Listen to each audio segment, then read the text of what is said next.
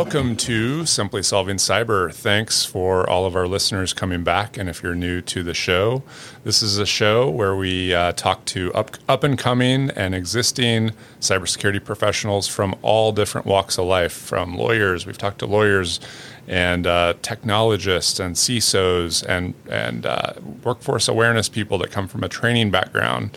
So the, the purpose of this show is to really explore careers, help people that are getting into the field, and really, most importantly, help to understand how folks use people and process to solve things versus just relying on only technology. Technology is always important, but if you don't have people and process, you just have a stack of tools. So without further ado, let's get into our guest. We are here today with Scott Shackelford, who is the Cybersecurity Program Chair at Indiana University, the university where Teddy and I are alums. So we're excited to have a one hundred percent I U crowd. Not that we don't like the other crowds, but it's just a special type of nostalgia to, to have this opportunity of three for three. Scott, welcome to the show. Hey, so great to be here. Thanks for the invitation. Yeah, so Scott, we usually start off talking about how you got into cybersecurity. And I know through your many accolades in academia, you have a number of different uh, vectors with that. But tell us a little bit of your journey and how you got into it and some key anecdotes of the perspectives that you have from that robust experience. Yeah, honestly, it was pure random luck and chance. There you go. Well, so, sometimes that you go with it, right? And yeah, you just go with it and you grab it and grab that ring when it comes. So I, I do not have a first uh, degree in C S or another technical discipline. I was a liberal arts guy, and it really wasn't until law school. And I was looking for a project to write up an article on during my second year that I really started thinking deeply um, about cybersecurity. And it was just happenstance. A professor of mine back then said, hey, these cyber attacks just hit this country, Estonia. And not many people have written, you know, about this stuff, especially how about how, you know, international law should apply um, to that kind of situation. Maybe you could look into that a little bit. So I took the red pill. I looked into it and dove in, and I've been swimming, I guess, ever since. That initial take just on the international law was just kind of the gateway drug, and it opened up like a world of all these different cyber issues that are incredibly interconnected and increasingly important, um, you know, and how we're living our professional lives and, frankly, our personal lives, too. So I know you've many degrees and you've worked at many different programs and are involved in a number of different initiatives. So once you got on the gateway drug and got into it through that law class, how did you expand from there? And what are some of those key aspects that you bring not only to the consulting work you do, but also uh, the program that you run at I U? Yeah, no, for sure. So from my standpoint, from the beginning, and in part because of just partly because of my background, I, I viewed cybersecurity not just as a legal question or a technical question or even a business question, but really all the above, right? And we've tried to structure our program at I U to kind of mirror the, the real world nature of cyber threats, right? You really can't consider them in a vacuum. You can't consider them absent, you know, larger technological or regulatory or these days even geopolitical trends. So it's really important for current and future cybersecurity leaders, and that makes you can, you can include C E Os these days, right? right. Um, to have a, a a decent feel for the undercurrents, you know, that the, the core technical issues, right, and, and the vulnerabilities that they uh, arise, the core organizational challenges that, that we're facing, as well as, of course, these legal challenges. If you only have, you know, engineers talking to engineers or lawyers talking to lawyers about these issues, we're just not going to get very far. Right. So that's why our program at I U is, you know, structured in the way that it is to, to bring together, you know, three of our schools for the first time in the history of the university. So in this case, it's our business school, our law school, and the Luddy School of Computing um, and Engineering to offer this integrated program. And, you know, I've, I've, it's been a lot of fun to teaching because you have all comers um, participating in that. It, it can be a challenge, right, when you have law students uh, alongside F B I agents in the same class. But it's also, it's also, frankly, a lot of fun and a great chance for some peer learning at the same time. Yeah, no, great point. And t- t- one parallel, I'd be curious to your vantage point on this. Within big corporations, I've spent uh, time at some of those. There there can be a conflict between legal, privacy, cybersecurity. So I would think that bringing those programs together at the academic side and, and cross-training people would add some newness to that common challenge that the groups aren't playing nice together. Have you experienced that firsthand, or do you have any thoughts on how I U is able to do that?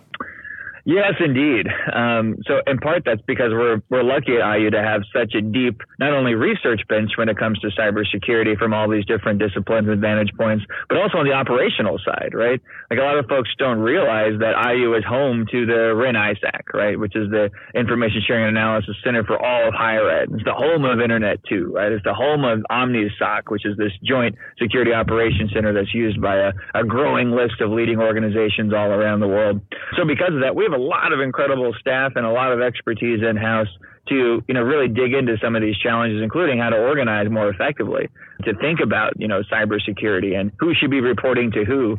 You know, we recently released the State of Hoosier Cybersecurity twenty twenty report, and that really showed that across the state, for example, we're really running the gambit. There's no consensus, basically, on how organizations should organize themselves to effectively respond to and manage cyber risks.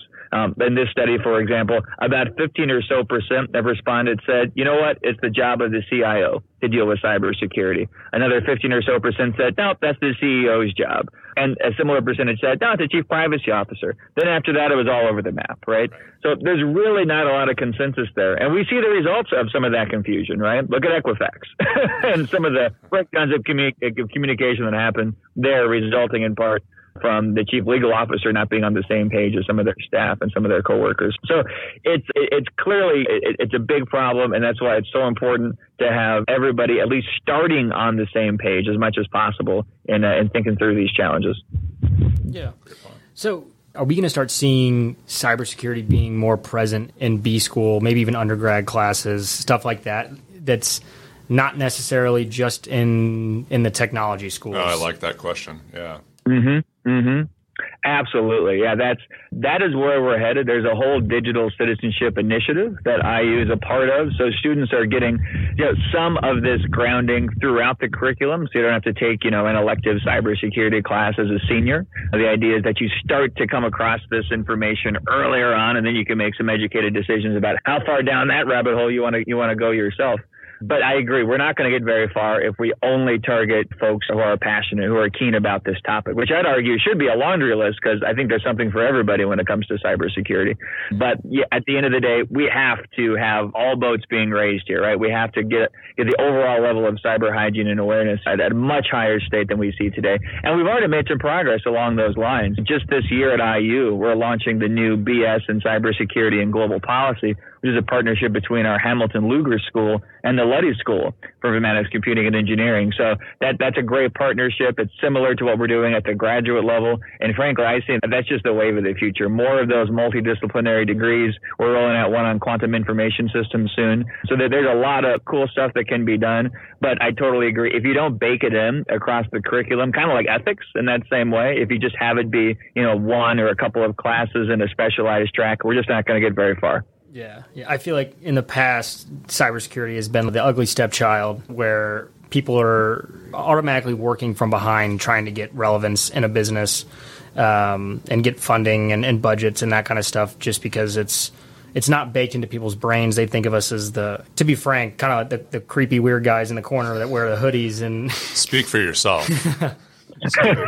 I am the hacker. Uh, but yeah, I feel like that's that's part of where we find ourselves a little bit behind in priority is yeah. that it's it's not really baked in and it's not really taught from a, a broad perspective from the beginning of higher education. Yeah, and mm-hmm. Sc- Scott, to your point on the reporting structure, I mean, gosh, if you Google that, there's like two thousand articles on who it should report to and like religious wars on it should be the C I O or the C E O, the buck stops there, or, you know, chief risk officer. There, there's more opinions than, than combinations, I would say.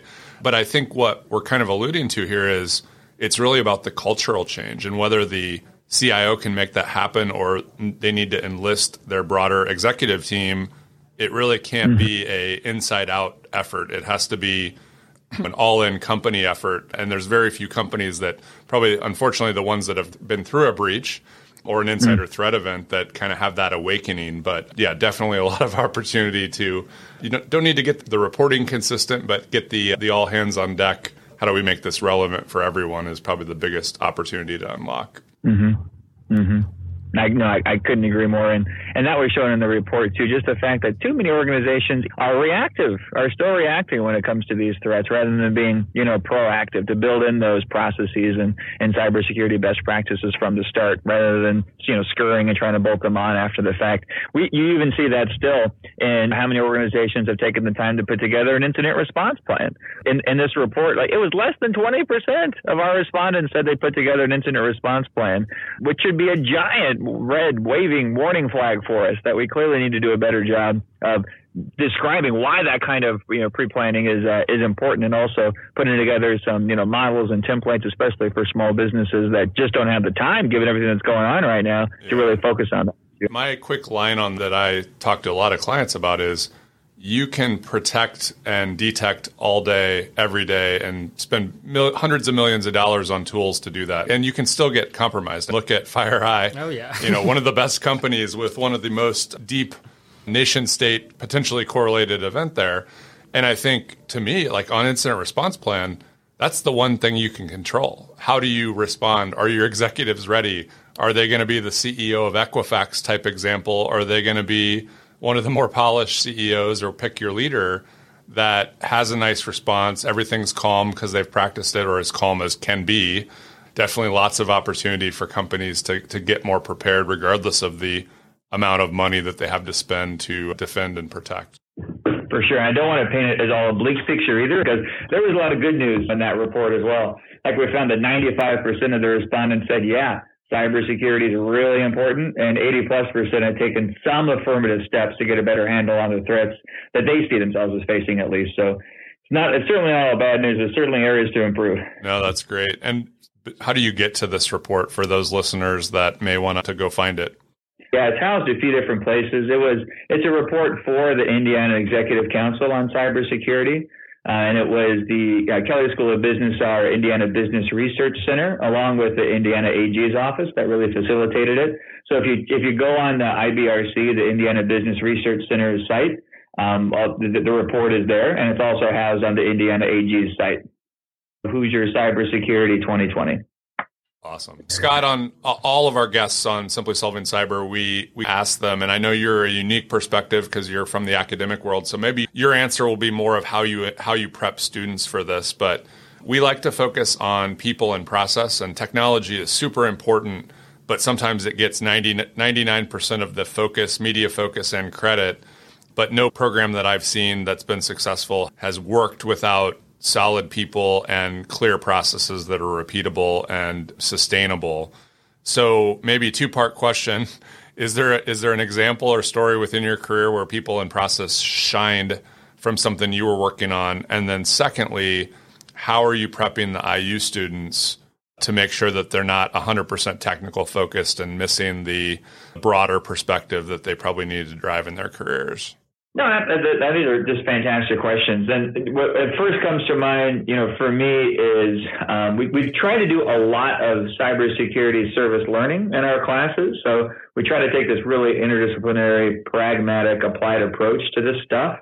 Um, and that, that historically has been through kind of one-off classes, but within this last year, thanks to some generous funding from the Hewlett Foundation and the Indiana Economic Development Corporation, we're able to put together this new I U Cybersecurity Clinic, which is really unique. It's the only clinic that we're aware of in the country that focuses on protecting local critical infrastructure.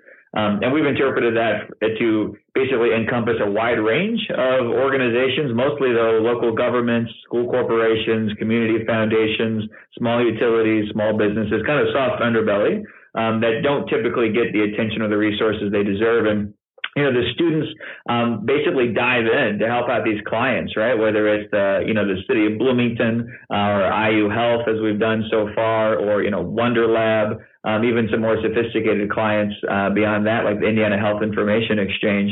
And it's just such a great opportunity because you see exactly what you're describing. It's, it's not just one facet of this, right? If a town uh, like Speedway that we did a project for is concerned about ransomware, or, uh, you know, ensuring uh, a high level of security to their remote access and some of their SCADA systems. Yeah, that's a technical issue, right? But if you don't have, if you don't have the policies in place to really support that and the people on the same page and a communication strategy to get, you know, leadership and other members of your organization to come along, you're not going to get very far. Right. So we do a lot of that, not only baked into the projects, but, you know, we try to do a lot of simulations, um, simulate board, uh, uh, boardroom scenarios, right? Do, do a mock press conference. So we do that. We do one of those modeled after the Equifax breach and how you would respond, learning from how some other C E Os have handled um, similar types of breaches in the past, as well as get, get you out of your comfort zones, right? Because it's really easy to think about this as either a private sector issue or a national security issue. It's really all the above. That line between public private's incredibly blurry in this context. So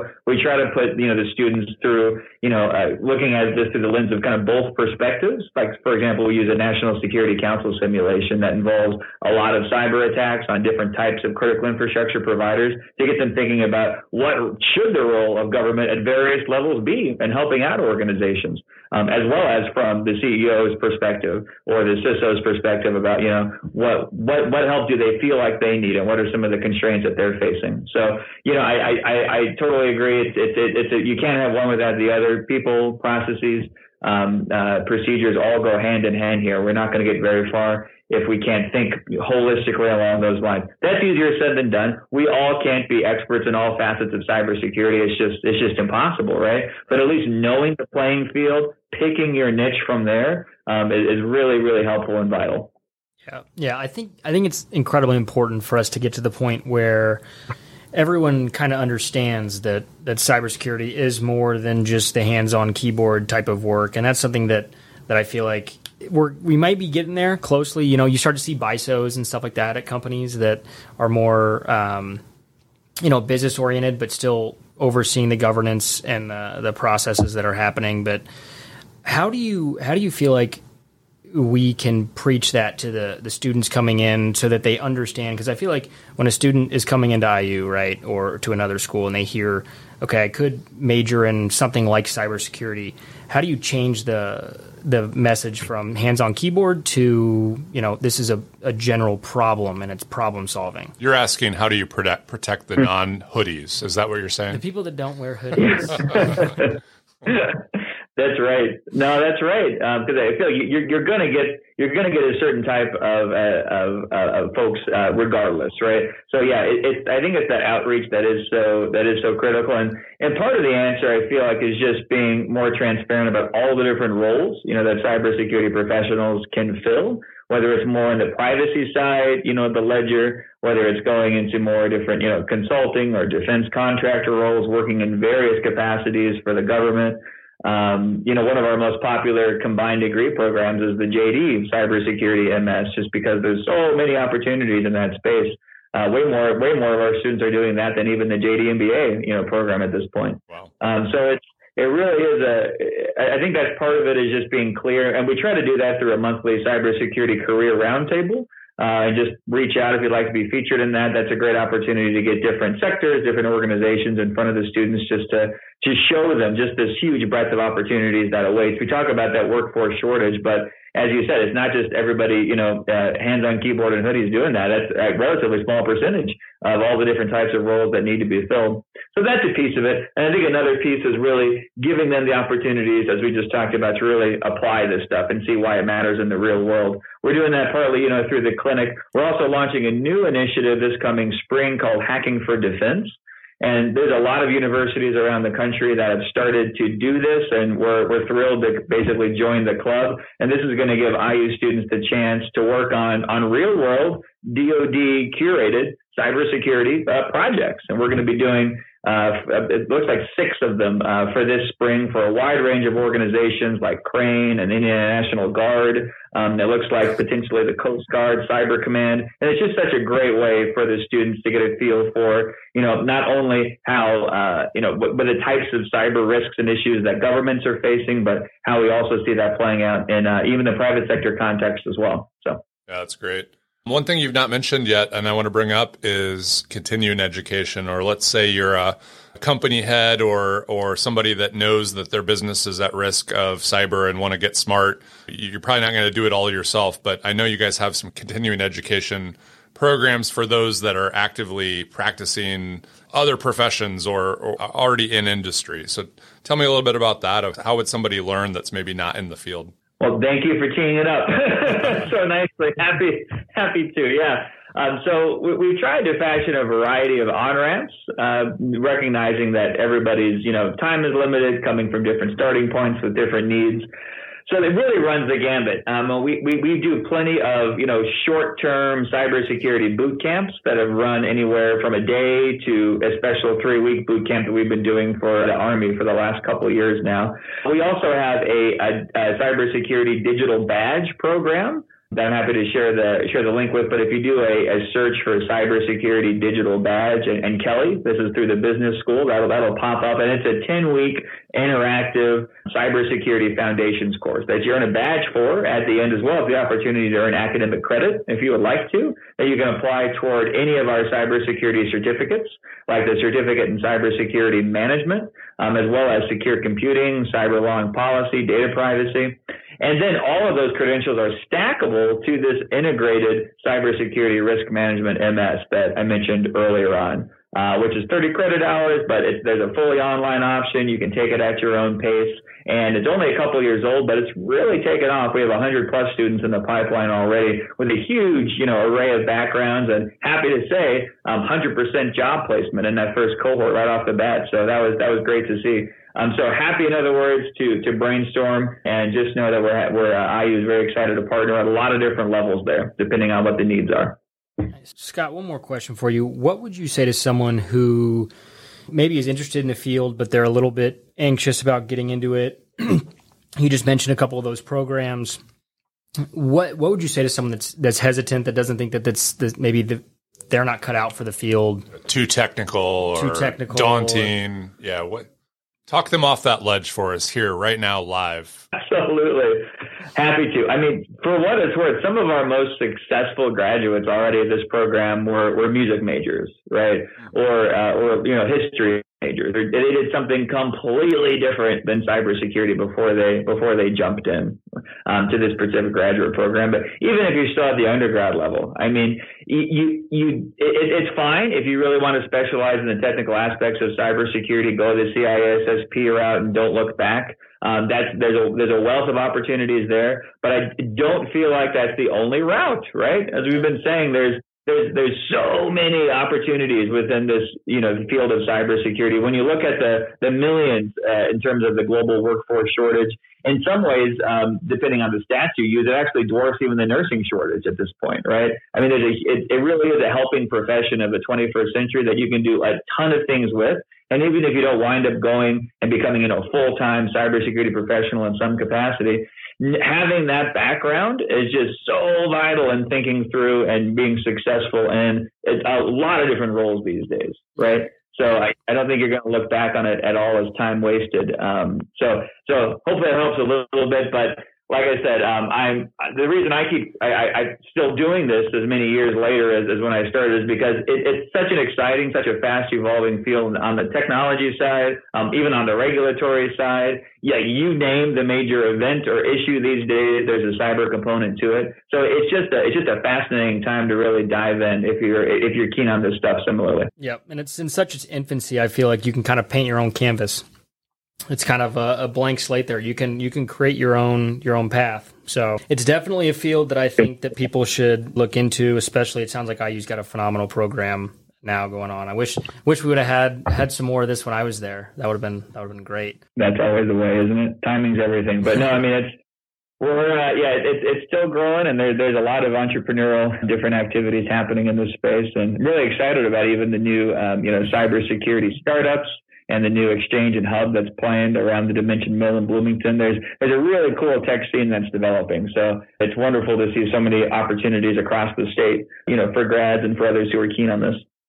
Very cool. Well, we're so excited of what I U is doing and building the workforce of tomorrow. So happy to help staying plugged in and help support your mission, and really appreciate you talking to us and telling telling your experiences and stories to maybe those future students that regardless of what age they are, what point in their career, they may want to invest in themselves. So really appreciate you taking the time.